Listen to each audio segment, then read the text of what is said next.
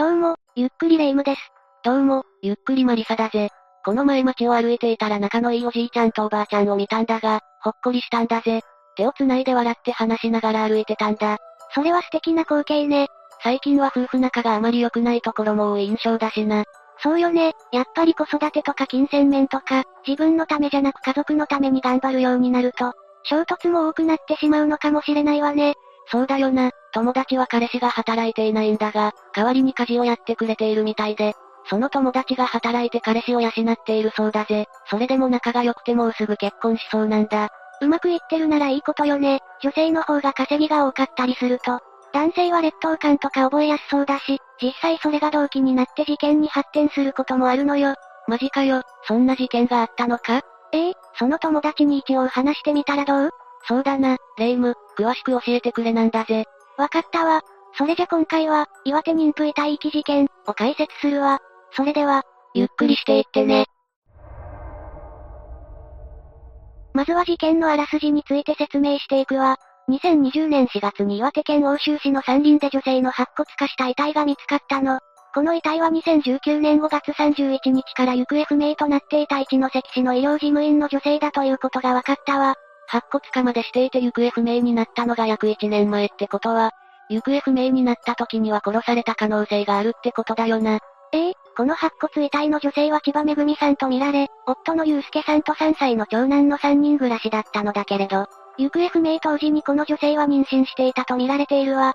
高宿した状態で殺されてしまうなんてひどいんだぜ。夫のゆうすけさんは2019年6月4日に捜索願いを出していて、その際には、口論になって出て行った、と証言していたの。そしてその日以降めぐみさんと連絡が取れず、SNS のメッセージにも既読がつかなかった。そのため、めぐみさんが何らかのトラブルに巻き込まれたと見て調べていたわ。捜索願いを出して心配してたのに、白骨化して出てきたなんて旦那さんは気が気じゃないだろうな。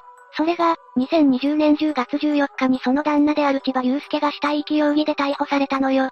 さらに10月30日には殺人容疑で再逮捕されたわ。なんだと？私の同情を返せ。卑劣な旦那だぜ。急に過激になったわね。まあ実際自分で殺しておいて、悲劇のヒロインのように振る舞って偽装工作していたのだから、そう言われても仕方がないわよね。妊婦の妻を殺すなんて極悪非道で許せないんだぜ。千葉祐介はどんな人物なんだ？じゃあ次は千葉祐介について説明していくわ。千葉祐介が逮捕された時、周囲の人は驚きが隠せなかったの。勤務先の社長は、今でもちょっと信じられません、と答え、会社の人々は、まさか彼が人を殺すわけがない。自白を強要されたのでは、と言っていたほどよ。彼の父も、無実を信じている、と言っていたわ。意外だな、周りは殺人をするような人じゃないって印象が強かったんだな。そうね、中学の同級生は千葉祐介のことを学生時代は成績もそこそこ優秀な方で、切れたり怒ったりするところは見たことがなくおとなしいと語っていたの。4年前に会った時には、子供ができたんだ、と嬉しそうに話していて、とても幸せそうだったみたいね。怒ったりするところを見たことないって、かなり温厚ってことだよな。事件とのギャップがある感じがするぜ。千葉祐介の勤務先である輸送容器の製造会社の社長も、勤務態度はすごく真面目でトラブルも遅刻相対も覚えがなく、逮捕を聞いた時には涙を流す同僚がいたほど愛されていたと話していたの。少人数に好印象なら信じられなかったんだが、結構な人たちが信じられないっていうほどだもんな。そういうことだったんだと思うぜ。まあでも結局殺人を犯しちゃっているからね。周囲から慕われ恩はなイメージだったのに、なんでそんなことをしちゃったんだろうな。それには夫婦間のトラブルが関係しているのよ。あまりうまくいっていなかったのか？そう思ってもらって構わないわ。普通それだけ真面目で優しそうな男性であれば、円満な夫婦生活が送れそうな気がするんだが、実際はどうだったんだ？千葉祐介は周囲の人間にはいい印象を持たれていたけど、地元では夫婦関係が良くないと噂になっていて、逮捕された際には、やっぱり、という声が多かったのよ。噂になるほどまでに仲が悪かったのか。千葉祐介も、夫婦仲が悪く、当日も口論をした、と言っているわ。周りの夫婦はなぜ仲がいいのか不思議に感じていたくらいね。そんなにだったのか、何が動機になったんだよ。千葉祐介は、長男が生まれてからめぐみさんが子育てを優先していたことに不満を持っていて、その上結婚してからの夫婦関係は、お嬢様と召使い、のようだったの。召使い？なんでだ？千葉祐介は事件の2年前に突然転換の発作で病院に運ばれたんだけど、その時運ばれた病院がめぐみさんの知り合いが多く働いている場所だったから。なんでここなの、恥ずかしい。と激怒されたのよ。さ、さすがに結構な状態だったんだろうし、心配してあげてほしいんだぜ。その後にもめぐみさんに、子供に遺伝したらどうするのか、と責められたり、病人には任せられない、と子供を抱きかかえることすら自由にできなくなってしまったの。もう少し優しい言葉選びができた気もするけどな。さすがに子供を抱きかかえるのもできないのは親なのに辛いぜ。転換の発作を起こした場合は車の運転を控えなきゃいけないから、医者の診断で千葉祐介は運転を止められてたんだけど、車が必須の田舎社会で車の運転ができなくなるのはかなり痛手になるのよ。そんな時にめぐみさんに、マジ使えね、と言われたらしいわ。しかもそのことをめぐみさんは同僚に愚痴っていたの。普段の夫婦の会話とか千葉祐介が子育てでどこまで協力してるかとか、そういったことはわからないけど病気の時にそれはちょっとな。めぐみさんも色々不満があったのかもしれないけどな。なんとも言えないわよね。他にもめぐみさんは医療事務員で千葉祐介よりも稼ぎが良かったため、あんたの給料が安いせいで、私が働かなくちゃいけない、とも言われていたの。それは仕方がないにしてもメンタルに来るものがあるよな。めぐみさんの同僚によると、長男は私に似ているから大好き、少しでも夫に似ていたなら育てたくない。長男のために二人目の子供は欲しいけど体の関係は持ちたくない、と証言しているのよ。どんだけ嫌っているんだよ。それに加えて千葉祐介は、もっと給料が高い男と結婚すればよかった。夫の髪の毛が落ちている家には帰りたくない。この結婚は失敗。などと書かれているめぐみさんの日記を見てしまうの。文字で見る方が、本当に心の奥底からの言葉って感じがするよな。相当だぜ。千葉祐介はそんなめぐみさんの言葉や、期待に応えられないこと、男が稼いで運転しなくてはいけないというような地方での固定概念から自分に劣等感を抱くようになっていったの。まあそうなるよな。そして、周囲の人には怒った姿は見たことがないと言われていたけれど、自身は感情の表現が得意ではないとしていたわ。千葉祐介は喫音症で、緊張が高まった時にどもってしまったり、スムーズな会話ができなくなってしまったりすることがあったの。彼の職場の人も、何か失敗すると固まってしまって、取り返そうとしてまた失敗してしまうようなところがあったと話しているわ。なるほどな。結構精神的なダメージを受けやすいタイプだったのかもしれないよな。そういったパートナーの言葉によって心の傷が深くなり、加害行為を起こしてしまうケースも少なくないみたいね。今回の千葉祐介がそれだったってことか。でもそこまで精神的にダメージになるくらいなら離婚した方が良かったんじゃないのか？その選択肢はなかったそうよ。なんでだよ？それは千葉祐介の両親とめぐみさんの両親がとても仲が良くて、親族の関係を壊したくなかったことや、息子と会えなくなることが耐えられなかったからなのよ。だから自分が我慢すればいいんだと思い込むようにしていたの。難しい問題だな。夫婦関係の修復を試みた千葉祐介はめぐみさんを旅行に連れて行ったり、高価なプレゼントを送ったりしていたんだけれど、それが余計にめぐみさんを怒らせてしまったのよ。旅行もプレゼントも最高じゃないか。何を怒ることがあるんだ？実は、千葉祐介は借金をしてめぐみさんを旅行へ連れて行ったのよ。まずいなそれは、旅行の楽しさよりも借金の怒りの方がそりゃ大きいだろうしな。そのせいでめぐみさんに、サラ金に手をつけるなんて人間のクズ、と言われてしまうの。言葉が鋭利なんだぜ。その後めぐみさんが二人目の子を妊娠したことが分かったのだけれど、千葉祐介は、人間のクズの子供にしてしまった、と、嬉しさよりも後ろめたさが勝っていたと言っているわ。相当病んできてるじゃねえか。というかそこまで険悪だと本当に千葉祐介との子なのかも疑わしいよな。そこについてはどうかはわからないからなんとも言えないけどね。そうしてかなり病んでいた千葉祐介は情けない、不甲斐ないといった気持ちから、自殺を考えるほどになっていたの。精神状態がめちゃくちゃになってきてるんだぜ。そしてついに我慢の限界がやってきてしまうわ。2019年5月31日、めぐみさんと千葉祐介は毎度のごとく夫婦喧嘩をしていたんだけど、その日めぐみさんに、あんたのせいで私の人生はめちゃくちゃになった。あんたのせいで恥をかかされている、と言われてしまったのよ。あ、これはもうダメなんだぜ。そんな風に言われた千葉祐介は我慢の限界を超え、今までの努力は全て無駄。妻さえいなくなれば楽になる、と怒りに支配されたわ。思いとどまってくれ、せめて穏便に離婚しようと言うんだ。こうして千葉祐介は、化粧中のめぐみさんに気づかれないように、左斜め後ろから接近して、めぐみさんの首を延長コードで締めて殺害してしまったの。悲しすぎるんだぜ。絶対そんなことしちゃダメなんだぜ。めぐみさんを殺害後、千葉祐介は遺体を布団カバーなどに包み、自宅のクローゼットに保管したわ。でも約1ヶ月経った2019年7月1日に死臭が自宅の玄関まで漂い始めたため、そろそろ捨てないと、と遺体の息を決意、7月2日に車で遺体を運んで、欧州市の山林に遺棄したわ。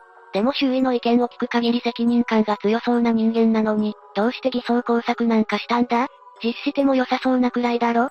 それは息子のためだったと話しているわ。というと息子のために捕まるわけにはいかない、母親を奪ってしまった分幸せにしなければ、と思い、心を鬼にして偽装工作をしたのよ。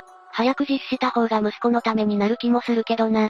次に、千葉祐介がした偽装工作について話していくわ。まず、殺害直後の偽装工作としてめぐみさん宛てに LINE でメッセージを送っているわ。めぐみさんが口論をして出て行ったという体で、2019年5月31日の夕方に、今どこにいた？無事だよね？連絡ください、と送り、6月3日に、体は大丈夫なの？と送ったの。ストーリー的には違和感ないもんな。そして6月4日になり、5月31日の朝、口論になって出て行った。LINE を送ったけれど既読にならない、などと言って警察に捜索願いを出したわ。